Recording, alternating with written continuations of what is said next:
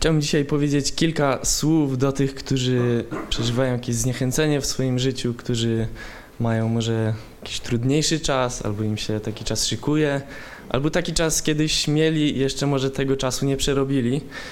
Yy, zatytułowałem to słowo yy, takim pytaniem, yy, czy czas pustyni to czas błogosławiony dla Ciebie? Jakiś czas temu, to było nieco ponad miesiąc, mniej więcej miesiąc i, tydzień dzieliłem się z wami słowem pod tytułem Z czego jesteś dumny? I dzisiejsze przesłanie będzie taką kontynuacją tego słowa, ale oczywiście nie wymagam, żebyście cokolwiek pamiętali z tego, co było miesiąc temu, gdzie tam miesiąc temu, kto pamięta, co było wczoraj, co było tydzień temu, a gdzie tam jeszcze miesiąc i to na nabożeństwie. Nie wymagajmy. Y, dlatego mniej więcej y, przedstawię y, taki plan tego poprzedniego słowa, żebyśmy mieli zarys i, i byli w kontekście. A więc na tym poprzednim słowie kazaniu padło, że padło pytanie, z czego w życiu szczególnie najbardziej jestem dumny. Dalej rozważyliśmy taki negatywny aspekt dumy, czyli takiej dumy w sensie pychy, poczucia bezkarności, w różnych kontekstach to rozważaliśmy. E, później wspomnieliśmy o, o dumie w pozytywnym kontekście, bo w Izajasza 13:3 e, czytamy o osobach, które są dumne z możliwości służby Bogu, e, inaczej dumne z Jego chwały. Więc ta duma może mieć też taki pozytywny aspekt. No i dalej była taka konkluzja, że znajomość Boga to jest powód do dumy. Y, no i tak już y, kończąc tamto y, padło pytanie, czy znam się z Bogiem osobiście, bo jestem dumny z Boga wtedy, kiedy znam Boga. Im bardziej Go znam, tym bardziej jestem z Niego dumny. No i wierzę, że szczególnie poświęcenia czasu wymaga temat poznawania Boga. Y, a tak zauważyłem i w Bożym Słowie, i, i u siebie w życiu, że takim szczególnie istotnym czasem, y, w którym poznaję Boga, w którym wielu mm, Bożych ludzi poznawało Boga, był czas, który nazwałem sobie czasem pustyni. Y, mam nadzieję, że będziecie też podążać za tą analogią. Czas pustyni, ciężki czas w życiu, który który wymaga, który wiąże się z różnymi wyzwaniami. Czym cechuje się taki czas pustyni? Przyjrzymy się dwóm fragmentom Bożego Słowa, y, bo też y, można powiedzieć, że pustynię y, odbiera się raczej na dwa sposoby. Zaczniemy od piątej Mojżeszowej, od ósmego rozdziału, od jedenastego wersetu i tam szybko przeczytamy od 11 do 18. Piąta Mojżeszowa, ósmy rozdział, od 11 do 18 wersetu.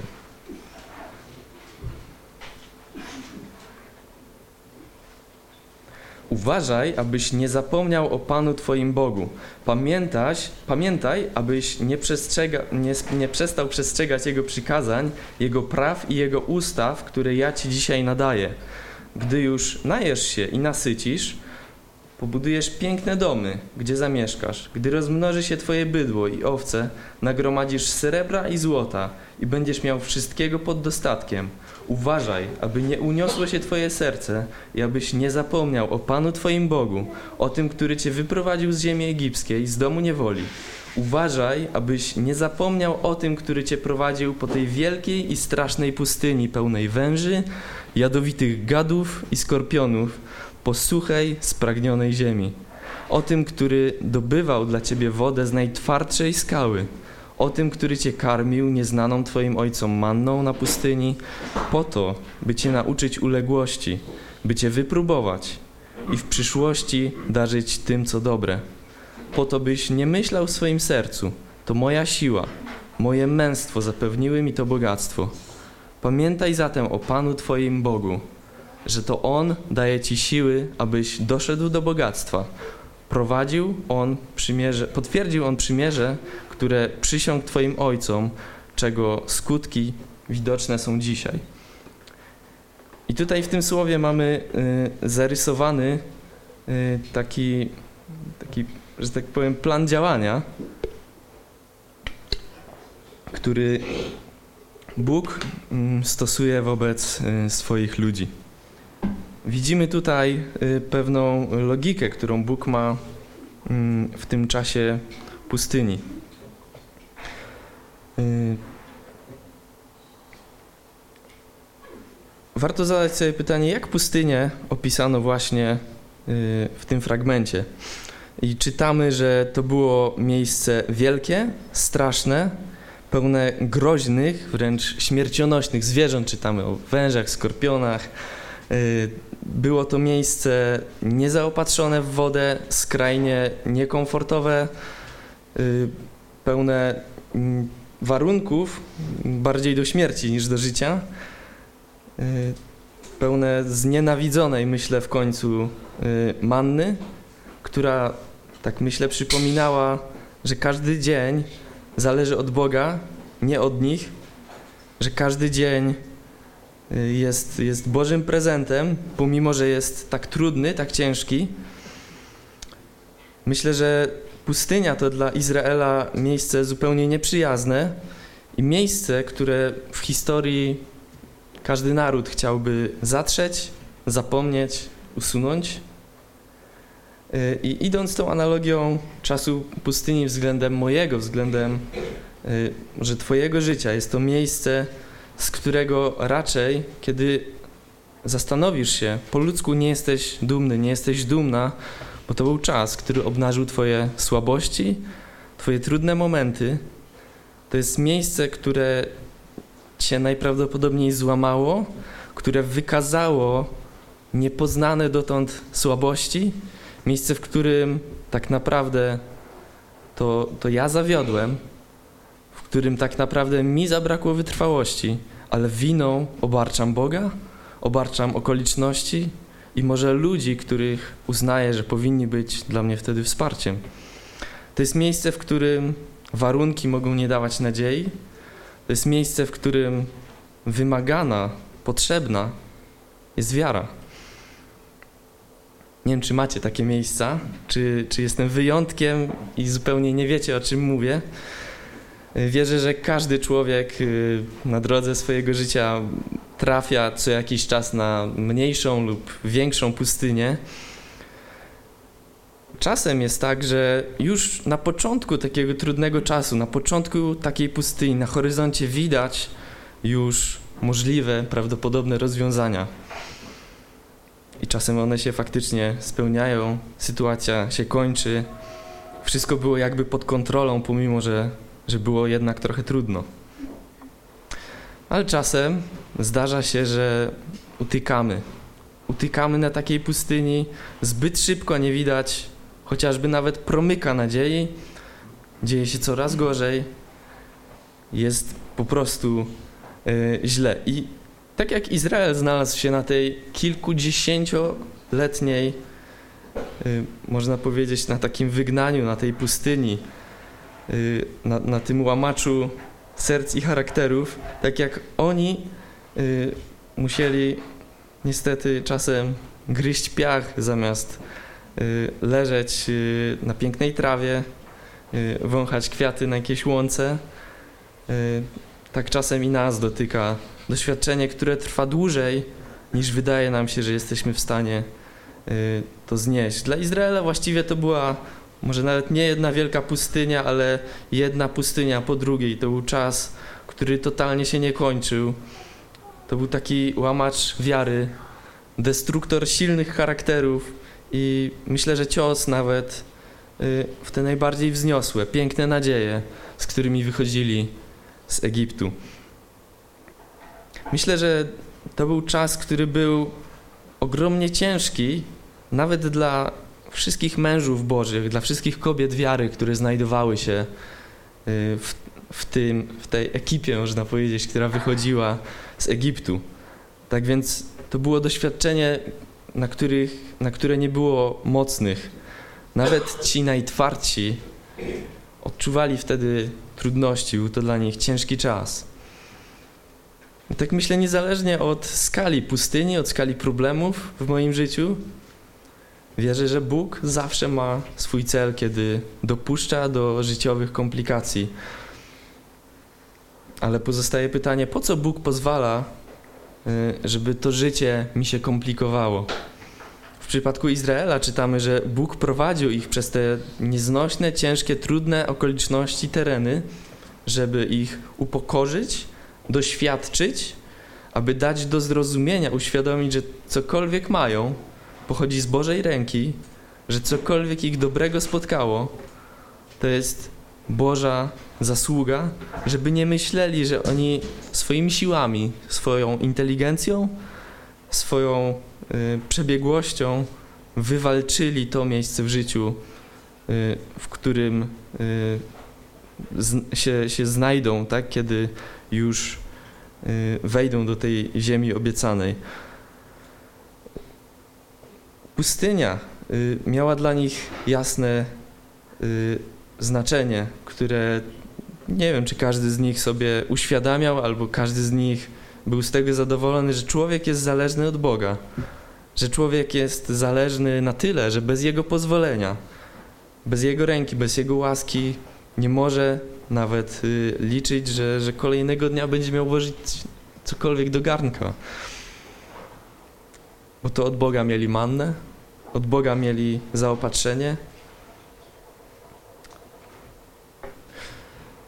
Wiemy, że Bóg ich zaopatrywał, że nie zostawił ich samych na ten trudny czas, bo w Jeremiasza 31, 2, 3 czytamy, tak mówi Pan, znalazł przychylność, lub inaczej tłumacząc łaskę, na pustyni Izrael.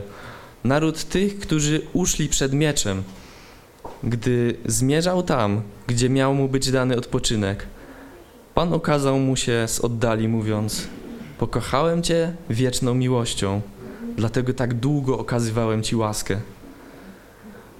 Bóg miał wielką miłość do tych ludzi, a jednak oni znaleźli się na wieloletnim czasie pustyni. I Bóg mówi: Tak długo okazywałem Ci łaskę.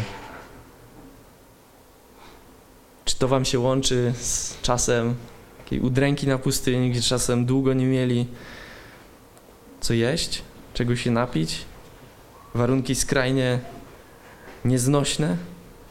Czy to jest to, jak wyobrażamy sobie Bożą łaskę? Bóg ma wobec nas wielką miłość. I wobec Izraela okazywał tą miłość przez wsparcie, przez pomoc, przez prowadzenie na tej pustyni.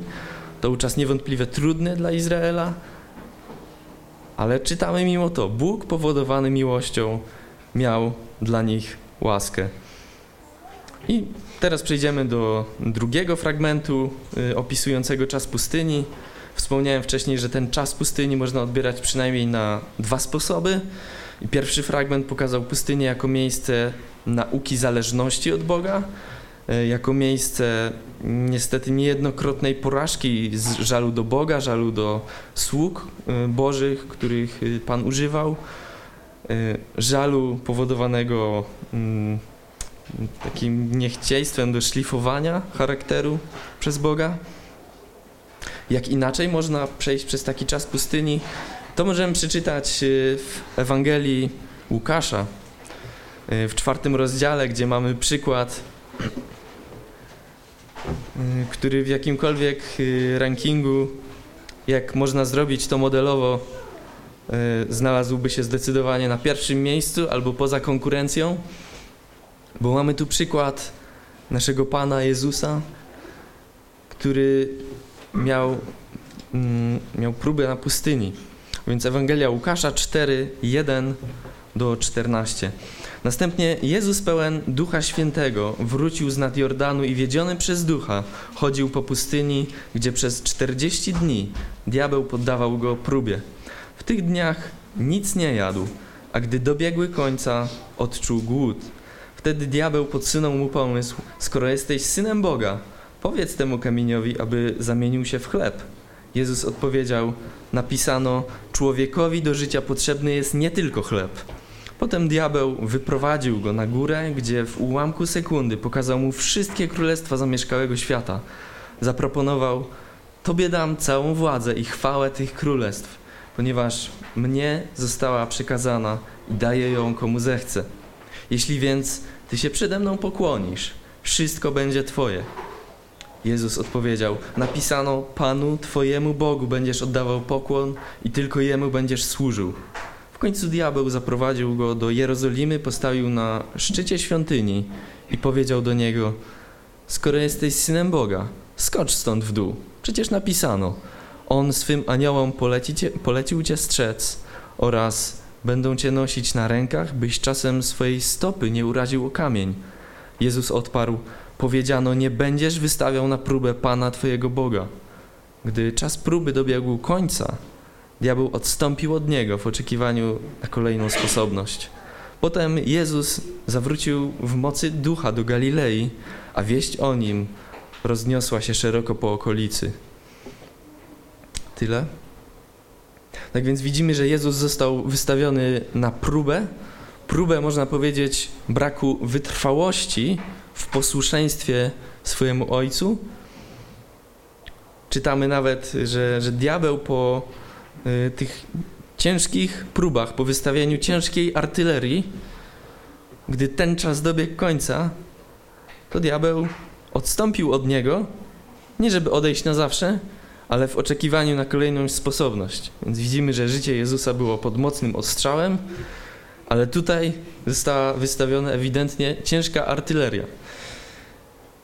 I w jego przypadku zagrożenie w porównaniu z tą wieloletnią, kilkudziesięcioletnią y, próbą Izraela na pustyni, w jego przypadku akurat ten tu opisywany czas był nieco krótszy, ale można powiedzieć y, nieco bardziej intensywny, miał trochę inny charakter niż y, dla Izraela.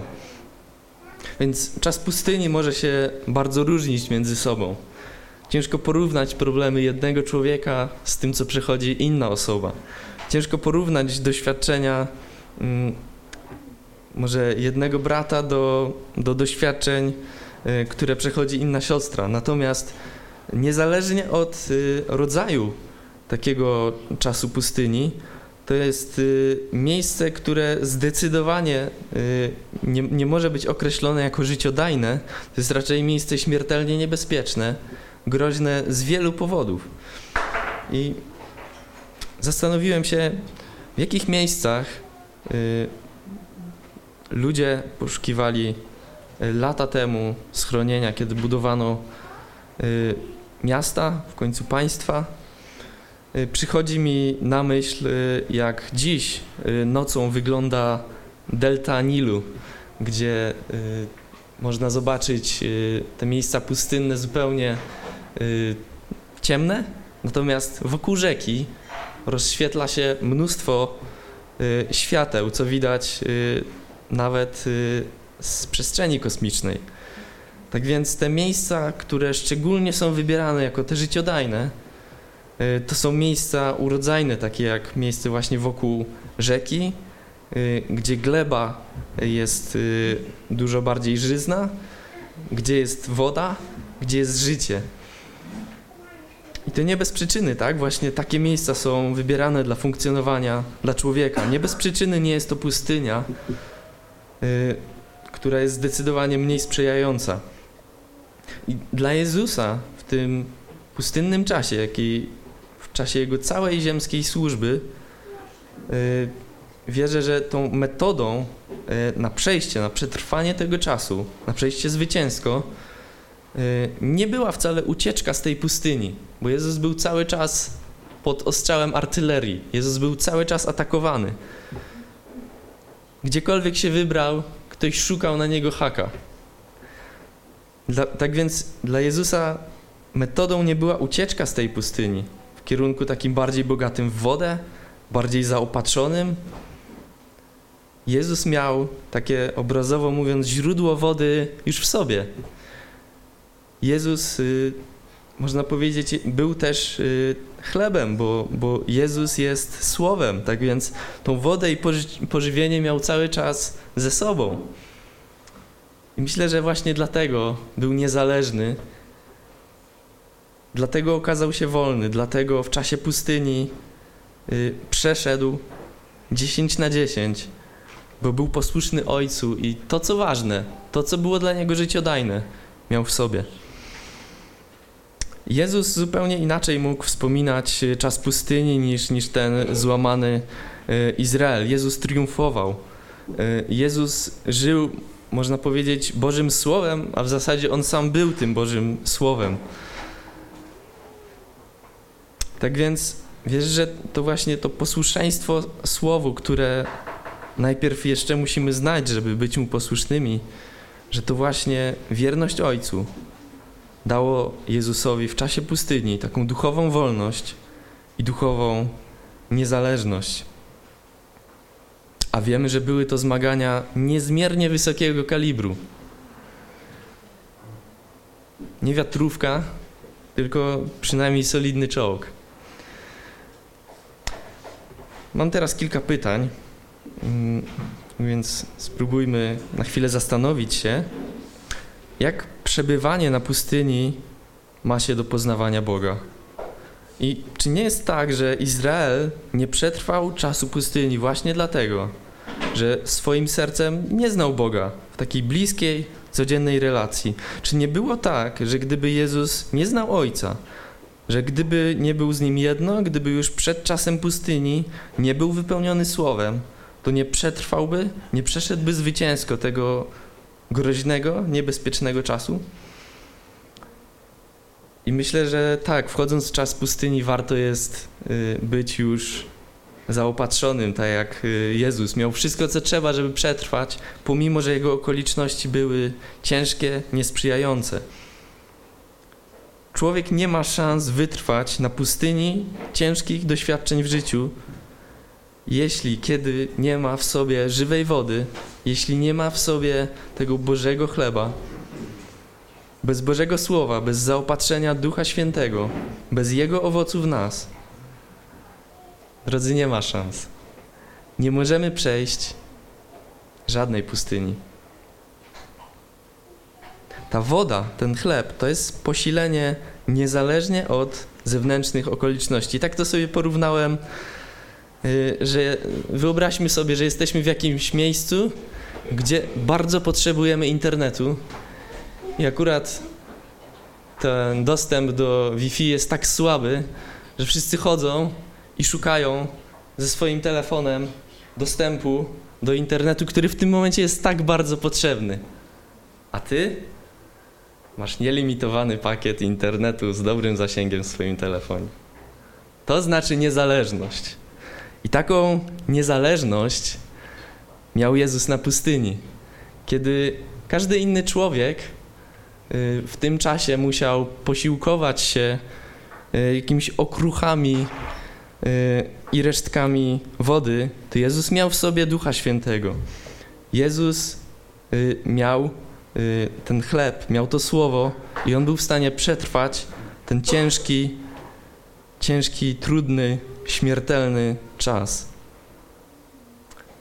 To, co jest niezwykłe w czasie pustyni, bo zapytałem, jak przebywanie na pustyni ma się do poznawania Boga, to to, co jest dla mnie niezwykłe w czasie pustyni, to, że Bóg w tym czasie kształtuje, inaczej mówiąc, zrzuca ciężary z mojego życia.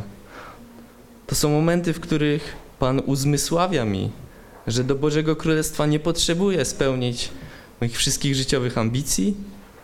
Co więcej, to, co może mi się wydawać taką błyskotką w tym świecie, to, co może mi się wydawać niezmiernie potrzebne, to w kontekście Bożego Królestwa może być tylko dodatkowy balast. W kontekście dokonania biegu, o którym pisze Paweł w 2 Tymoteusza 4,7, to się może okazać po prostu dodatkową, niepotrzebną przeszkodą. Więc mamy Boga, który nie jest taki, że z pasją podkłada nam kłody pod nogi, rzuca przeszkody, ciska w nas kamieniami wtedy, kiedy my już ostatkami sił próbujemy zerwać się do walki w życiu. Bóg taki nie jest. kiedy oddajemy mu kierownictwo, to niestety czasem musi tak się zdarzyć, że to, co kochamy, musi, musi upaść, musi odpaść. Pomimo sentymentów, jakie mamy do niektórych y, naszych takich lubionych rzeczy, do takiego komfortu, który uznajemy za coś podstawowego. Bóg kieruje się swoją wielką miłością ku nam. Bóg ma wielką miłość do mnie i dlatego pozwala, żebym przechodził w życiu pustynię.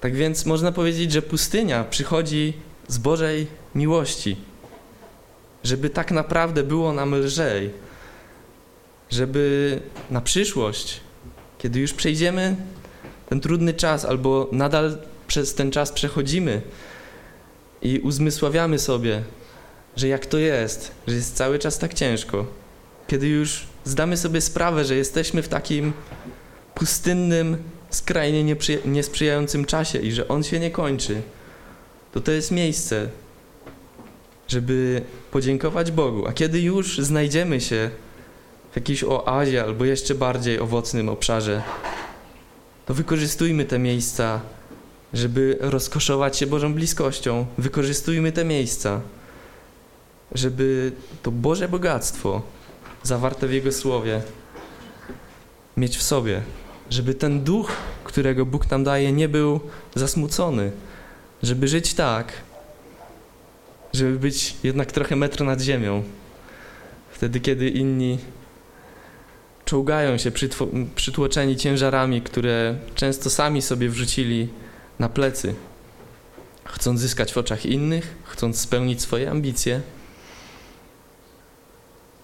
może tłumacząc sobie, że to jest to, co, co naprawdę, czego naprawdę potrzebują, co jest naprawdę dla nich.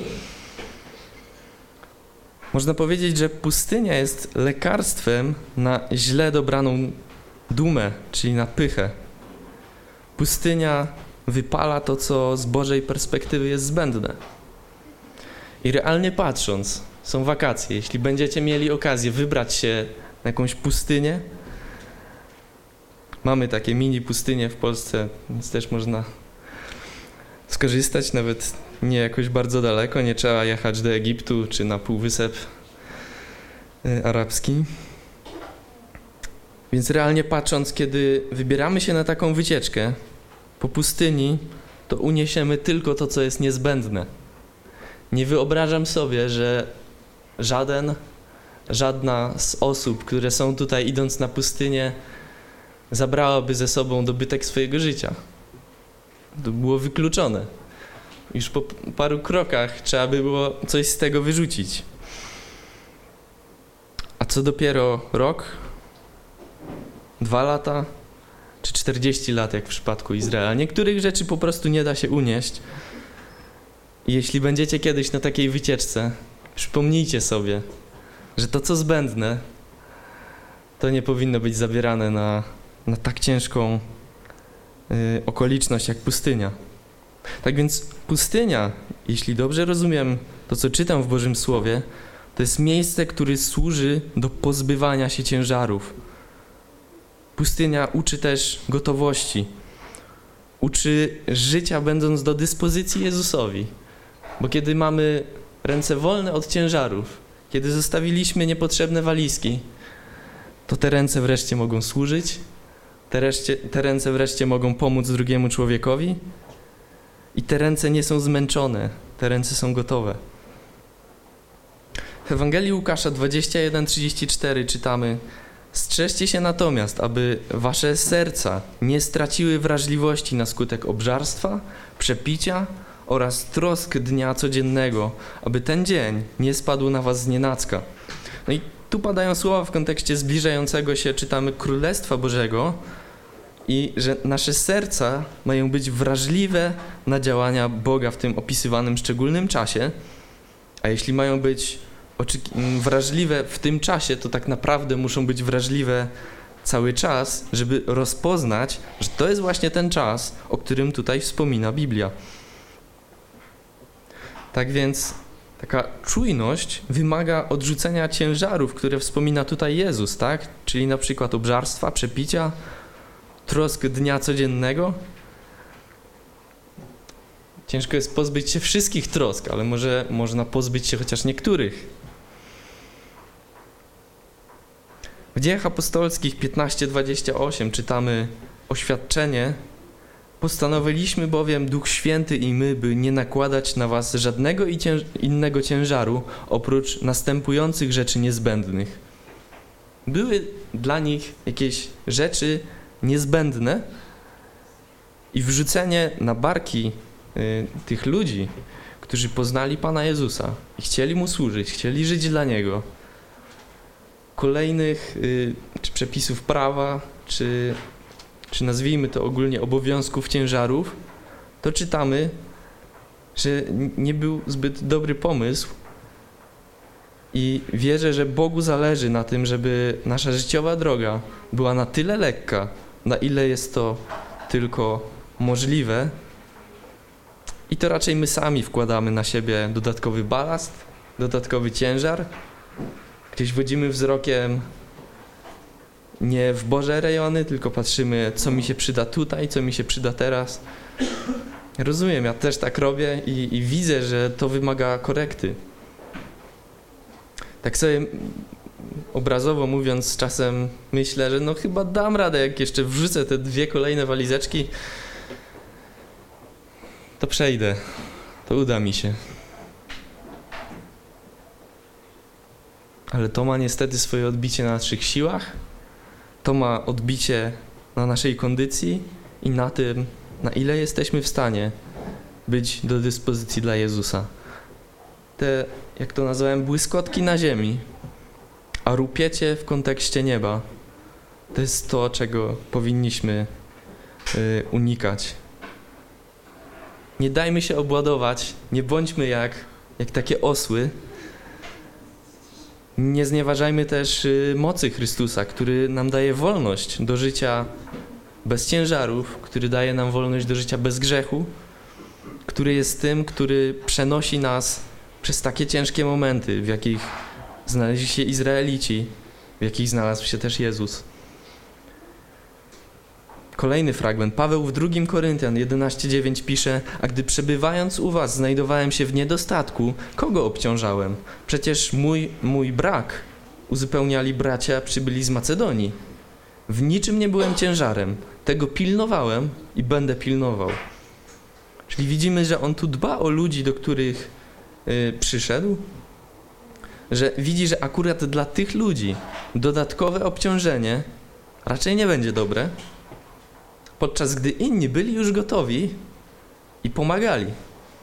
I ten rodzaj obciążenia, o jakim tutaj mówi Paweł, tak wie, że uniesie tylko ten, kto ma siłę, żeby zrezygnować ze swojego czasu, ze swoich planów, z części swoich finansów. Ten, kto zrezygnuje z takich ziemskich błyskotek wobec wartości, która jest cenna, patrząc w perspektywie nieba, patrząc w perspektywie Królestwa Bożego. I tu mam pytanie, czy mam siłę na ciężary tego typu? Bo czytamy, że Paweł i, i ci wspomnieni Macedończycy mieli siłę. Musieli coś poświęcić, żeby mieć wolne ręce do pomocy w służbie. Tak się zastanowiłem, że czasem angażuję się w niepotrzebne walki, których stawką są niepotrzebne zwycięstwa. Niepotrzebnie angażuję się i później mam z tego y, korzyść, która w kontekście nieba jest, jest takim pryrusowym zwycięstwem, czymś, co y, fajnie, że jest, ale tak naprawdę co mi po tym? Co Jezusowi po tym, co właśnie zyskałem? Czasem zastanawiam się, dlaczego z tych moich przedsięwzięć, przedsięwzięć, planów coś się nie układa, coś się może ciągnie, coś pozostawia dodatkowe zmagania, problemy. Ale kiedy popatrzę z szerszej perspektywy, to dostrzegam, widzę, wierzę, że gdyby taka natychmiastowa realizacja moich marzeń, planów, celów miała przynieść korzyść dla Bożego Królestwa, to by Bóg by dawno je już zrealizował. On by już dawno mnie przeniósł przez ten czas. On jest wierny i w Bożym Słowie czytamy, że On nie pozostawia człowieka samego, nie mówi radź sobie, a ja już nigdy nie wrócę. I w przypadku Izraela Bóg cały czas czuwał. Chociażby w 5 Mojżeszowej 2.7 możemy przeczytać, gdyż Pan Twój Bóg błogosławił Cię w każdym dziele Twoich rąk.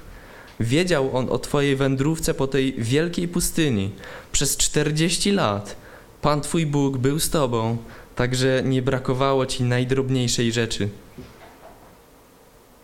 Nie brakowało najdrobniejszej rzeczy. A jak to wyglądało z perspektywy Izraelitów?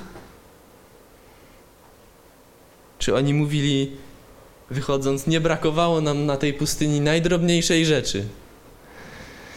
Klima była. Pięciogwiazdkowy hotel był. Było świetnie. No, zupełnie tak nie było. Natomiast widzimy, jaka tu jest y, retoryka Boga. On mówi: Nie brakowało ci najdrobniejszej rzeczy. Nie dlatego, że nie brakowało im piasku, ale dlatego, że nie brakowało im Boga, który był dla nich zaopatrzeniem. Tak więc Bóg przez te dziesiątki lat dawał im się poznać, pomimo czasu pustyni, dbając o swoją własność, i dla Izraela była to szansa albo na zupełne rozbicie relacji z Bogiem, albo na jej mocne zbudowanie. I jak wiemy, na czasie pustyni skorzystali w kontekście Izraela Jozue, Kaleb, ale co z całą resztą? Czas pustyni Izraela pokazuje mi, że pustynia bez ścisłego polegania na Bogu jest śmiertelnie niebezpieczna. Kiedy wchodzę w doświadczenia w życiu, których oczywiście nie nazywam doświadczeniami w życiu, po prostu coś się dzieje. Bez modlitwy,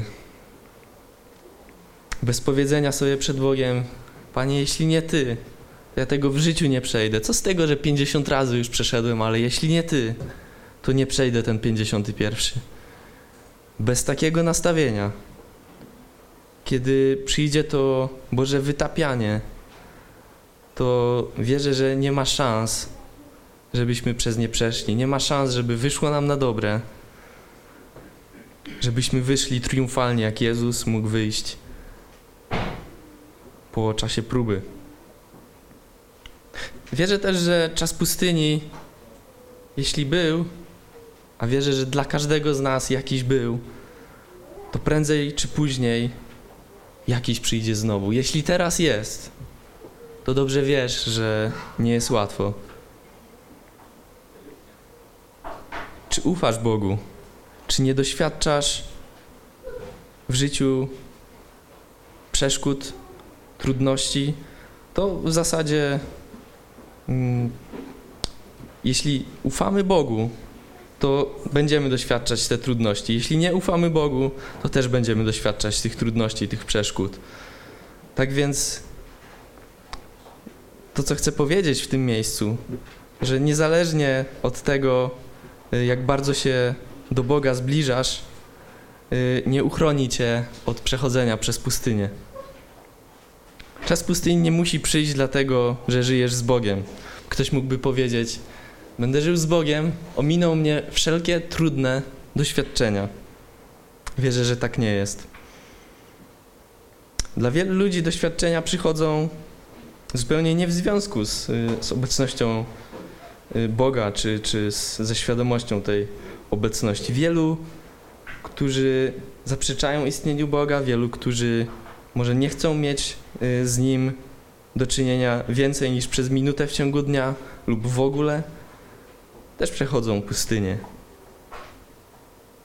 Ale drodzy, wierzę, że skoro mamy Boga, który zaprojektował ten świat, skoro mamy Boga, który jest Jego architektem, wspaniałym twórcą, to niezależnie od tego, czy uznajemy Jego suwerenność, niezależnie od tego, czy uznajemy Jego panowanie w trudnościach, niezależnie czy łączymy obecność Boga z trudnościami, to wierzę, że tylko On jest w stanie dać nam siły do przejścia nie jednej, ale całego maratonu pustyni, tak jak wyglądało to w przypadku Izraela. Jak wygląda Twój czas pustyni, kiedy go przechodzisz? Czy pozwalasz, żeby był to czas, w którym pozbywasz się zbędnego balastu? Czy jest to czas, w którym szczególnie poznajesz Boga? Bo jest ku temu okazja. Możesz albo narzekać, możesz albo powiedzieć: Nie mam siły, ale będę dalej się starał iść, ale Boga w to nie mieszam. To jest okazja, żeby powiedzieć Bogu, tak jak to widzisz, Boże, nie radzę sobie, cokolwiek z tym zrobisz, jestem zdany na Twoją łaskę. Czy jesteś dumny, dumna z Bożych reakcji, kiedy w życiu przychodzą takie niesprzyjające momenty? Kiedy tak naprawdę Bóg jest Ci szczególnie bliski? Zadam pytanie, ale wierzę, że odpowiedź jest y, twierdząca, czy pustynia odkrywa Twoją słabość? Czy idziesz przez życie z samymi zwycięstwami? Jeśli pustynia odkrywa Twoją słabość, to jest to miejsce, żeby jeszcze bardziej poznać Chrystusa. Czy masz siłę płynącą z Bożego Słowa? Czy masz siłę, żeby przejść kolejne życiowe pustynie? Bez załamania wiary, bez żalu do Boga. Bo można przejść pustynię mając y, taką obrazę względem Boga, jak On mógł do tego dopuścić. Pustynia się skończyła, ale cały czas w sercu jest myśl, jaki to jest Bóg, że dopuścił do tego, żeby to właśnie wydarzyło się w moim życiu. I pytam dzisiaj, czy masz siłę, żeby przejść pustynię bez obrażania się na Boga, bez załamania wiary, bez żalu do Boga?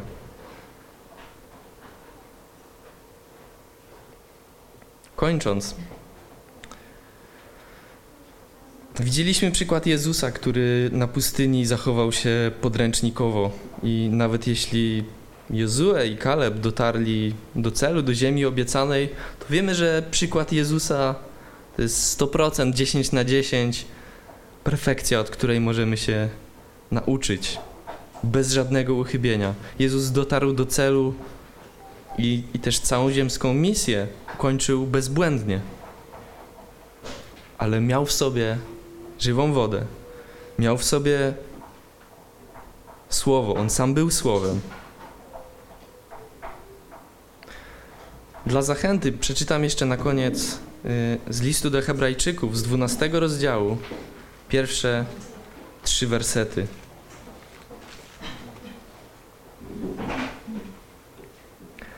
Z tego powodu my, otoczeni tak wielką rzeczą, rzeszą świadków, odrzućmy wszelkie przeszkody oraz krępujący nas grzech i biegnijmy wytrwale w wyznaczonym nam wyścigu. Utkwijmy wzrok w Jezusie, w tym, który wzbudza doskonali wiarę i który ze względu na czekającą go radość wycierpiał krzyż, nie, nie zważając na hańbę i zajął miejsce po prawej stronie tronu Boga. Pomyślcie o tym, który ze strony grzeszników doznał wobec siebie takiej wrogości, abyście zniechęceni nie upadli na duszy. Tak więc patrzmy na Jezusa. On przechodził jeszcze trudniejsze doświadczenia niż wierzę każda z osób, która jest tutaj, chociaż nie chcę powiedzieć, że nie przechodzimy w życiu ciężkich doświadczeń. Bóg widzi doświadczenia każdego z nas. Dajmy wiarę Bożemu Słowu. Bądźmy otwarci na poznawanie Boga, szczególnie wtedy, kiedy jest ciężko. Bądźmy dumni z tego, nie jak my przechodzimy ciężkie momenty, ale z tego, jak Bóg przez nie nas przeprowadza. Bądźmy dumni z tego, który nas wykupił, z tego, na którego mam nadzieję, że jak najczęściej patrzymy. Bądźmy dumni z obecności Jezusa w naszym życiu, jeśli ta obecność rzeczywiście jest. Dbajmy o tę relację. Bądźmy dumni z tego, który daje nam się szczególnie poznawać wtedy, kiedy doświadczamy trudności. Tak więc pamiętajmy to zdanie, że pustynia przychodzi z Bożej miłości, żeby tak naprawdę nam żyło się lżej. Amen.